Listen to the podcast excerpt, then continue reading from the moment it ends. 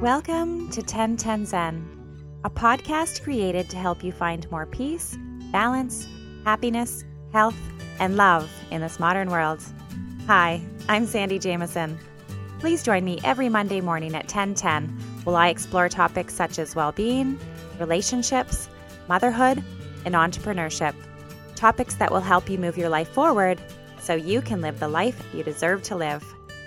I'll share my perspective, strategies, and solutions based on my personal experience balancing a career I love with the most important job I've had so far raising and teaching my two daughters. Okay, here we go. Hi, welcome to podcast 70. How are you? Thank you so much for taking the time to listen today. There is something to learn from every situation. Perhaps you've heard me say this many times before. I truly believe it. Things come up to teach us, and only when we're truly ready for the message are we able to receive it. And this week, something came up for me again, a situation I thought was in the past. If you've been following my podcast, you might remember I mentioned a coworker that I wasn't getting along with months ago. It was a series of misunderstandings that kept us from connecting. And so at the time, I couldn't get out of my head about it. So I intentionally cleaned out my Tupperware drawer with the belief that when I finished cleaning and organizing, everything between us would be dropped. That clean drawer and the process of cleaning it out represented letting go and represented a peaceful bond. And then when I went to work the next time, I went with the belief that everything would be great. And guess what? It was completely. I felt relief and like I could be myself again. And more than that, my brain was able to relax and stop trying to figure out what was going on. And it had been pretty magical since. Okay, magical might be too strong, but I admire this person. And so I'm quite surprised that something has come up again. So when I came home from work earlier this week, Derek asked me how my night was, and so I told him. I explained how I felt caught in the middle of something that actually had nothing to do with me, but it made me so upset to have my character misunderstood. And when I get upset, the waterworks start. But the reality is, and what I needed to learn perhaps, is that I can choose to say no. Respectfully, I can choose not to partake in a conversation that leaves me feeling stuck in the middle. And I'm only responsible for my own thoughts and my own actions and my own words. I can't change someone's mind up about me.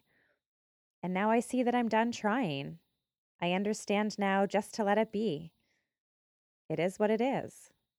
And all I can do is focus on what I know and believe in. And I know I'm a good person. And the truth is, not everyone is going to like us. And I just have to learn to let that be.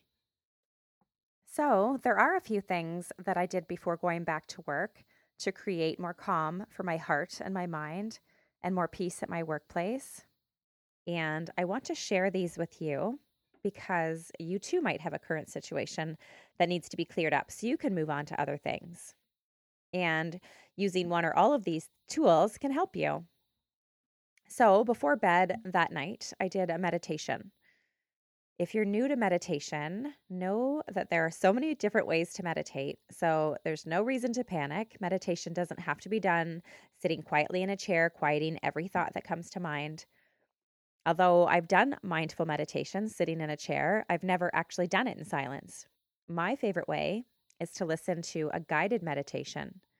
And you might be surprised at how easy this is. In this particular situation, I just searched the internet for a guided meditation for letting go. And then I went to bed. I listened to the soothing words and focused on my breathing until I fell asleep. Our subconscious is listening even when we're fast asleep. So, this is the easiest way to introduce meditation if you think you don't have time. Everyone has time to listen to something and fall asleep to it. It actually really helps your brain to focus on the words too and let go of that monkey brain if you have a to do list running through your head. The next thing that I did was cut cords. We're all comprised of energy, and often other energies attach themselves to us.